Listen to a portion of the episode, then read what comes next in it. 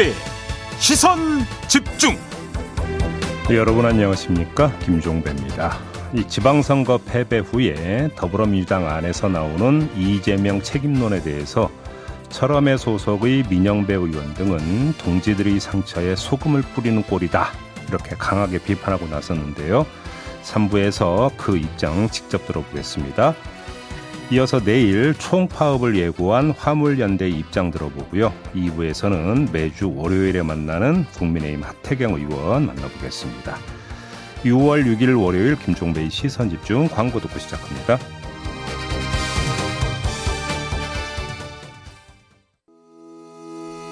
시선 집중은 촌철님들의 다양한 목소리를 기다립니다. 짧은 건 50원, 긴 건 100원인 문자 메시지 샵 8001번, 스마트 라디오 미니와 유튜브 라이브로도 시선 집중과 함께 하실 수 있습니다.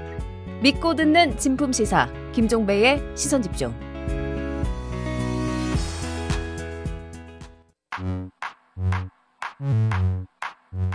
뉴욕에 뉴욕 타임즈가 있다면 시선 집중에는 JB타임즈가 있다.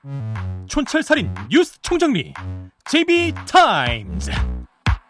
더마카와 함께 시선 집중의 문을 열겠습니다. 어서 오세요. 네, 안녕하세요. 더마카입니다. 오늘도 삐딱선 정신에 입각해서 주요 뉴스 챙겨드리겠습니다. 조훈이님, 오늘은 월요병 없는 날입니다. 현충일이라. 네, 네. 쉬시는가 봐요. 네. 파랑나비님, 오랜만에 비가 내려요. 조금이나마 가뭄에 도움이 되기를 바랍니다. 아, 이 정도 비가 갖고 대개서 좀 팍팍 좀 내렸으면 좋겠는데.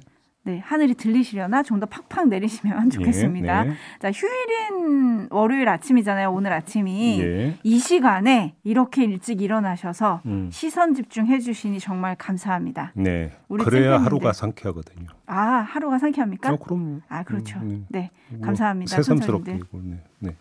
자, AS 타임 것이죠. 네. 네, 지난주 금요일 음. 국민의힘 혁신위원장을 맡은 최재형 의원과 인터뷰를 했습니다. 네. 혁신의 핵심은 공천이라고 말을 했고요. 음. 찍어내리는 공천이 아니라 시스템 중심의 공천 개혁을 하겠다라고 밝혔습니다. 네. 그리고 이준석 대표의 징계 방패를 위한 혁신이 아니냐는 질문에 대해서는 음. 징계는 징계대로, 혁신은 혁신대로 하겠다고 포부를 밝혔었는데요. 네.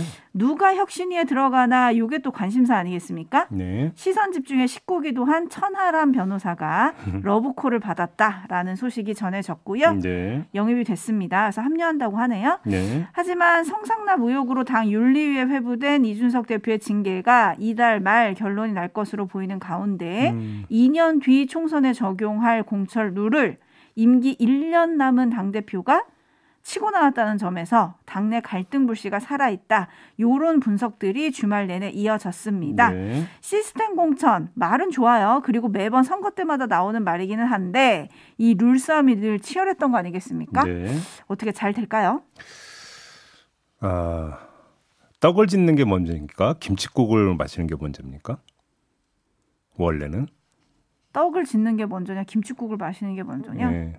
떡을 먼저 만들어야 되는 거 아니에요? 근데 지금 단계는 국민의힘의 단계는 뭡니까? 김치국 마시고 있나요? 떡을 만드는 게 아니라 지금 쌀 빻고 있는 거 아닙니까? 지금 단계는. 음... 그잖아요. 네. 무슨 이야기냐면 이 모든 이야기는 이준석 대표가 당 윤리위원회에서 징계를 받아서 대표직을 잃는, 잃는다를 전제로 하는 얘기잖아요. 음. 근데 아무도 모르잖아요, 사실. 그렇죠.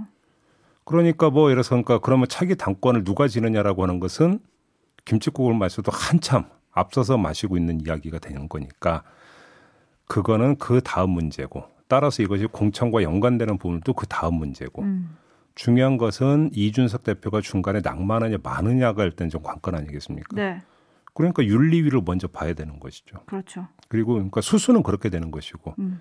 이렇게 놓고 본다면 아, 누가 당권을 쥐려고 할 것인가는 후순위 문제고 오히려 먼저 점검해야 되는 것은 윤석열 대통령이 당 지도 체제 정비의 필요성을 느끼느냐 안 느끼느냐. 음. 오히려 이걸 먼저 체크를 해야 되는 거 아니에요? 왜 이렇게 다들 김치국을 마실까 싶었더니 음. 혹시 뭔가 사인을 받은 거 아니에요? 너무 너무나 가지 맙시다. 아, 그리고 제가 네. 김치국 네. 마시는 건가요? 네. 그렇군요. 음. 아무튼 윤리 전체 회의는 24일로 잡혔다는 소식이 오늘 아침에 들어왔더라고요. 네, 왜냐하면 또 그 다음에 나오는 게 그래서 만약에 올해 안에 뭐 당 대표가 새로 선출이 되면 이준석 대표의 자녀 임기만 채우게 되기 때문에 네. 이러면 문제가 2024년 총선 때 공천권을 행사하지 못한다. 음. 그래서 과연 당 대표가 그렇게 메리트가 있는 거냐 뭐 이런 얘기가 지금 다 나오고 있는 거잖아요. 그러니까요. 이게 지금 김치국도 이게 지금 그 사발로 마시고 있는 거잖아요. 9940님이 저는 이준석 대표가 김치국 마신다고 생각했습니다. 과연 누가 김치국을 마시고 있는지는 24일 이후에 명확하게 네. 드러나겠네요. 네. 지켜보도록 하겠습니다. 뉴스와 분석이 함께하는 제이비타임즈 오늘 주목할 뉴스들 챙겨드리겠습니다. 먼저 오디오로 만나보시죠. 대선부터 어, 지선의 패배를 포함해서 특히 지난 5년 문재인 정부를 포함해서도 이번에는 충분히 정확하게 철저하게 냉정하게 평가가 이루어져야 한다. 모든 것을 평가하고 반성할 것은 반성해야 한다.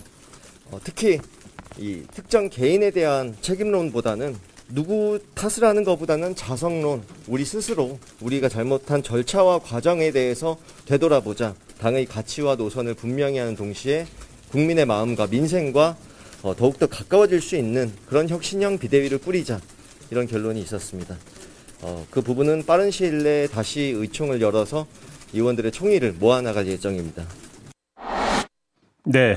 지금 오영환 원내 대변인이 전한 내용인데요. 혁신형 비대위 꾸린다. 이런 내용이 들어가 있죠. 네. 이거 말고 조기 전당대회가 아니라 원래대로 8월에 전당대회를 개최한다. 뭐 이런 이야기도 함께 나왔다고 하고요. 비대위원장은 박홍근 원내대표가 맞는 게 아니라 다른 사람을 위촉할 가능성이 높다. 이런 이야기도 함께 나왔다고 또 지금 그 전해지고 있거든요. 네. 그래서 벌써부터 뭐 문희상, 유인태, 김부겸 등등의 이름이 지금 거론이 되고 있다고 합니다. 네, 그 외에 이광재 전 의원 그리고 정계 은퇴를 선언한 김영춘 전 장관 뭐 등등 여러 이름이 오르내리고 있는데요. 네. 포인트를 좀 짚어볼까요? 과연 이게 혁신형 비대위가 될 수 있을까? 한번 여기에 맞춰 봅시다. 아니에요? 제가 볼 때는 절충형 비대위가 될 가능성이 더 높지 않을까 이렇게 보는데요. 이렇게 보는 근거를 두 가지로 제시해 보겠습니다. 첫 번째 근거는 제가 조금 전에 전해드렸던 그래서 비대위원장으로 누구 누구가 거론되고 있다라고 전해드리지 않았습니까? 네. 이그 지금 하마평에 오르고 있는 사람들의 면면을 보면 어, 특정 계파에 속하지 않은 원로들이 중심입니다. 음. 다시 말해서 이른바 친문과 친명을 아우르는 위치에 있는 사람들이다. 네. 이렇게 봐도 되겠죠. 그러니까 민주당 의원들이 이런 인물들을 거론한다는 것 자체가 뭘 뜻하는 겁니까? 정면 충돌을 원하지 않는다는 이야기가 될 수가 있는 겁니다. 그러니까 중간 조정, 절충을 바라고 있다라는 뜻이 여기에는 깔려 있다고 할 때는 좀 봐야 될 것 같고요. 네. 두 번째 근거는 어, 뇌관이 다른 데 있기 때문인데요. 조금 전에 저희가 전해드렸잖아요. 국민의힘에서 지금 혁신위원회 꾸려서 공천룰 정비에 들어갔다는 소식. 조금 전에 저희도 짚어봤잖아요. 음. 자, 국민의힘의 이런 움직임에 대응해서 민주당이 비대위를 어떻게 운영할 것인가 이걸 봐야 되는 건데 특정 계파가 접수한 뒤에 쇄신 명분을 내걸면서 공천룰을 손벌이 하면 어떻게 되겠습니까? 아울러 전당대회까지 주무르려 한다면 음. 그래서 전당대회 룰까지 만약에 바꾸려고 한다면 그거는 뭡니까? 공존의 틀을 깨는 것이에요. 네. 공존의 틀을 깨는 것이고 내부는 전면전으로 치달을 수밖에 없습니다. 더군다나 이 문제엔 국민의힘과는 다른 민주당의 특수성이 하나 더 얽혀 있는데요. 그게 바로 뭐냐면 586 용태론입니다. 음. 586 용태론과 공천룰이 맞물리면 분란은 개파 대 개파 구도를 넘어서 백가쟁명식 요즘 언론이 쓰니까 저도 쓰, 써도 되겠죠 아사리판으로 바뀐다는 아, 네. 자 이런 극단 상황을 과연 원하고 있느냐 양 개파가 요걸 좀 음. 봐야 되는 것이죠 그러면 이걸 방지하는 방법은 뭡니까 절충뿐이다 그래서 소리는 요란하지만 혁신이라는 소리는 요란하지만 내용 사고는 사실상 절충으로 갈 가능성을 배제할 수 없다 이런 음. 말씀을 드리는 겁니다. 그런데 대선 패배 이후에도 철저한 쇄신과 반성 등을 지선 이후로 미뤘고 음. 그것이 이번 선거 참패의 원인이다 이렇게 꼽는 분들이 많지 않았습니까? 네. 그러면 이런 절충이 과연 민주당이 살 길이 되느냐? 이것도 또 따져봐야 될 것 같고 네. 68 하나인님 같은 경우는 음. 혁신형 혁신형 하는데 그 진짜 의미가 뭡니까? 뭘 해야 혁신인 거죠?라고 물어주셨거든요. 그러니까요. 자 혁신의 한번 그 내용 지금 맞은 거예요. 질문을 잘해 주셨으니까 혁신의 내용을 한번 살펴봅시다. 하나는 원내 제1당으로서 어떤 의정을 펴서 한편으로는 윤석열 정부를 견제하고 또 한편으로는 먹고 사는 문제에 대해서 도움이 되는 어떤 의정 활동을 펴는가라고 하는 컨텐츠의 혁신이 있을 겁니다. 음. 두 번째는 당이 이렇게 바뀌고 있습니다라고 하면서 당이 변화되는 특히나 기득권이나 이런 것들을 내려놓는 가시적인 외형적 변화가 있을 겁니다. 네. 그러면 외형적 변화라고 하는 것들을 지금 그 할 수 있는 게 뭐가 있을까요? 그 부분에서 음. 외형적 변화라고 하는 것이 사실상 인물 교체 말고는 별로 있을 수가 없는데 한계가 있다는 겁니다. 네. 이거는 선거 막판에 나왔던 586 용태론 부분들이 처리되는 과정을 봐도 그대로 드러나는 거잖아요. 음. 그러면 전자 컨텐츠의 혁신은 뭐가 되는 겁니까? 비대위에서 뭐 해가지고 나올 수 있는 성질의 문제입니까 그것은? 예를 들어서 뭐 노선이나 이런 것들은 어느 정도는 얘기를 할 수 있겠죠. 네. 근데 그거에 대해서 절대 다수의 국민이 아 민주당이 정말 변하고 있구나 이렇게 평가합니까? 그거는 실천에서 평가가 되는 부분이지. 음. 그렇기 때문에 드리는 말씀이거든요. 그럼 외형적 변화 쪽으로 가야 되는데 이게 개파 구도를 완전히 그러니까 근제부터 뒤집어 없는 식이 되어버리면 말 그대로 이건 아노미 상태로 가버리기 때문에 쉽게 손을 대려고 하지 않을 거다라는 거죠. 오히려. 네, 지금 촌철님들도 다양한 의견 보내주고 계신데요. 반성 좀 그만하자. 이런 분들도 계시고요. 아마 그런 분들은 반성보다는 지금 앞으로 나아갈 길을 좀 논의하자 이런 것 같고요. 홍경희님 같은 경우는 혁신 미뤄봐야 폭탄 돌리기만 될 뿐이다. 이런 의견 보내주셨고, 음. SJC님은 누구 탓하지 말자. 그냥 우리 탓이다, 우리 탓이다라고 해라. 라는 의견 보내주셨고, 헨젤과 그레떼님도 같은 팀으로 축구 경기 졌을 때 수비는 공격 탓하고 공격은 수비 탓하는 거랑 지금 민주당이 같다. 이런 의견을 좀 보내주기도 하셨네요. 제가 볼 때는 좀 그 뭐 이 절충형으로 가라는 뜻이 아니고요. 네. 절충형으로 갈 것 같다라는 이야기를 말씀을 드리는 거고. 음.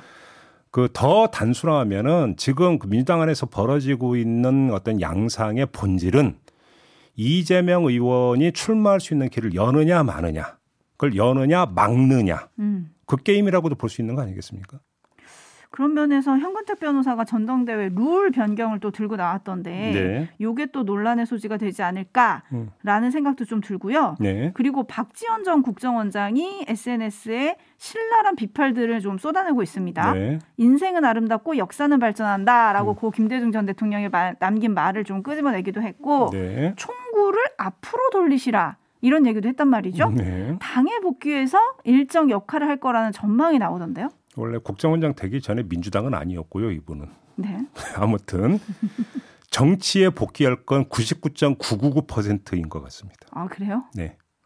아니 이미 복귀했다고도 볼 수 있는 거 아니에요? 정치적 발언을 이미 시작을 했으니까. 그렇죠. 근데 이건 지금 당 바깥에서 훈수를 두는 느낌인 거고 예. 당 안으로 들어가느냐의 문제는 좀 다른 거 아닙니까? 그러니까 제가 조금 전에 말씀을 드렸잖아요. 그러니까 국정원장 대행 민주당 당적이 아니라 다른 당적이었기 때문에 당적 복귀가 어떻게 되느냐의 문제가 남아 있는 거겠죠. 절차적으로. 어... 지켜보도록 하겠습니다. 네. 제이비타임즈 다음 주목할 뉴스 전해드릴 텐데요. 음. 오디오로 먼저 만나보시죠. 새 정부는 법이 허용하는 권리 행사는 확실히 보호하지만 법을 위반하고 무시하는 행위에 대해서는 법에 따라 철저하게 엄단한다는 원칙에 따른 것입니다. 네, 화물연대가 내일 총파업을 예고한 가운데 한덕수 총리가 어제 국정현안 점검 관계장관 회의에서 바로 이렇게 이야기를 했습니다. 네. 법이 여러 번 나오죠. 음. 법이 허용하는 권리 행사, 법을 위반하고 무시하는 행위, 법에 따라 철저하게 엄단. 네. 뭐 법이 여러 번 나왔습니다. 어떻게 봐야 될까요? 자, 한덕수 총리는 법의 적용을 강조를 한 거잖아요. 반면에 화물연대는 법의 정비를 요구하고 있는 거 아닙니까? 네. 화물연대가 요구하는 안전운임제 일몰제 폐지는 입법사항이죠. 따라서 이 요구를 어떻게든 처리하려면 국회가 나서야 된다는 얘기가 되고 따라서 해법의 주체는 정부가 아니라 국회다. 이렇게도 형식적으로는 이야기가 될 수가 있죠. 네. 하지만 이건 형식 논리고 통상 국회는 이런 문제에 대해서 어떻게 왔습니까? 노사정 합의에 맡기고 그 결과를 따라왔다라고 하는 이 점이 하나의 관행처럼 내려왔거든요. 음. 이 점을 상기하면 정부의 적극적 중재 역할이 가장 기묘하다. 지금 단계에서는. 이런 말씀을 드려야 되는데 그럼 정부는 뭘 하고 있을까? 이걸 좀 봐야 되는 거잖아요. 한덕수 총리를 비롯한 정부 당국자들이 말하는 엄정한 법 적용이 화물연대의 양보를 끌어내기 위한 압박이라고 치면 자, 그래 그에 비례하는 화주에 대한 압박은 뭘 하고 있는 걸까? 이걸 점검을 해봐야 되는 거 아니겠습니까? 네. 정부가 균형 잡힌 조정자 역할을 제대로 하지 않을 아, 제대로 하지 않고 법을 적용하는 것만 강조를 한다면 그건 정부 스스로 사회 갈등 지수를 키우게 되고 그 부담은 음. 고스란히 정부에게로 오히려 돌아온다. 오히려 돌아온다. 이것도 좀 함께 봐야 되는 거 아니겠습니까? 네, 이은하 님이 정부가 화물연대랑 협상을 충분히 하고 법적 처리를 말했으면 좋겠습니다. 라는 의견 보내주셨고요. 네. 이하나 이삼 님도 한덕수 총리에게 묻습니다. 총리 자신과 내각은 법을 잘 지켰나요? 네. 라는 따끔한 촌철 보내주셨고요. 음. 8672님, 불법은 엄단? 설마 물대포가 다시 등장하는 건 아니겠죠? 라는 문자 보내주셨고요. 네. 사마나팔육님 그들도 국민이요 서민입니다. 무조건 막지는 마세요. 라고 음. 보내주셨는데 네. 어쨌든 이번 파업이 새 정부와 노동관계 관계 설정 그리고 윤석열 정부의 노동정책의 방향성을 보여주는 시험대가 될 거다. 이 부분에는 지금 많은 분들이 주목을 하고 있는 것 같은데 네. 정부가 조정자 역할을 할 것인지 아니면 갈등을 유발하는 역할을 할 건지 이것도 좀 지켜봐야 될 것 같습니다. 법치라고 하는 그것은 어찌 본다면 맨 마지막에 나올 수 있는 이야기일 수도 있어요. 그렇지 네, 않습니까? 그렇죠. 그래서 조금 전에 말씀을 드린 화물연대는 법의 정비를 요구를 하고 있다. 그렇다면 그건 정치의 영역이죠. 네. 이것부터 좀 먼저 제대로 가동이 됐으면 좋겠다라는 말씀 좀 드리겠습니다. 네, 뉴스와 분석이 함께하는 제이비타임즈 함께하고 계신데요. 다음 주목할 뉴스는 어떤 겁니까? 한국과 미국 양국 정부가 2년 전에 서울 용산 드래곤힐 호텔 일대 10만 제곱미터 부지에 주한미군 잔류기지를 건설하기로 합의한 사실이 오늘 경향신문에 보도가 됐어요. 잔류기지가 뭐예요? 이게 뭐냐면 2004년에 체결한 한미 협정 및 합의서에 어떤 내용이 있냐면 용산기지 이전을 하도록 되어 있지 않습니까? 네. 그에 따라서 유엔사와 연합사 그리고 주한미군 사령부는 대한민국 정부 기관과의 연락 관계를 원활히 하기 위해서 서울의 부대 일부를 유지한다. 아. 협정 내용에 이게 들어가 있고 그러면 이 그 서울에 잔류하는 부대를 어디에 둘 거냐. 네. 그 부지 선정을 둘러싸고 한미 양국이 계속 협상을 벌여왔는데 2020년 6월에 선정 절차가 3층, 그러니까 세 번째에 걸쳐서 있었거든요. 네. 이때가 3차였는데 이때 지금 제가 말씀을 드린 바로 그 부지가 선정이 됐다라는 건데 문제는 네. 이 부지가 용산 대통령 집무실 바로 옆이라는 겁니다. 괜찮은 건가요? 바로 이제 그게 문제가 되는 것이죠. 바로 옆에 미군 기지가 있게 된다. 대통령 집무실 바로 옆에. 네. 이걸 어떻게 해볼 거냐라는 것이죠. 자, 여기서 일단 먼저 한번 좀 질문 드리고 싶은 게 이 사실을 모르고 대통령 집무실 이전을 밀어붙인 것이냐. 설마 몰랐을까요? 두 번째. 아니 2020년 6월에 선정 절차가 있었다는 건 문재인 정부는 당연히 알았다는 거 아닙니까? 네. 그러면 과정에서 문재인 정부는 이 사실을 당시 대통령직 인수위원회에 전달을 했는가? 어. 그럼에도 불구하고 인수위에서 밀어붙인 것인가? 지금 이걸 먼저 좀 점검을 해야 되는 것이죠. 네. 아니 대통령실 바로 옆에 미군 기지가 있다라고 하는 것은 누가 봐도 그렇게 좋은 그림은 아니지 않습니까? 그렇죠. 그리고 미군 기지가 우리나라뿐만 아니라 세계 각국에 나가 있지만 이런 적은 없다면서요. 그러니까요. 자, 그러면 또 하나 점검해야 되는 게 그래서 그러니까 이 지금 그 미군기 잔류 기지를 다른 데로 만약에 옮길 계획이고 그래서 미국과 다시 협상을 해서 다른 데로 옮기게 된다면 또 거기에 발생되는 비용이 있을 비용, 것이고 네. 또 거기서 뭔가 딜이 이루어지는 과정에서 우리가 또 불리할 수도 있는 거잖아요. 음. 이 부분까지 점검이 된 거냐? 지금 점검해야 될 사항이 여러 가지가 있는 거거든요. 그러게요. 셜록지니님, 국민들만 모르고 있었던 건가요? 라는 의견, 사하나하나이님은 우리가 무슨 미국 식민지도 아니고 당장 저는 이런 생각이 듭니다. 음.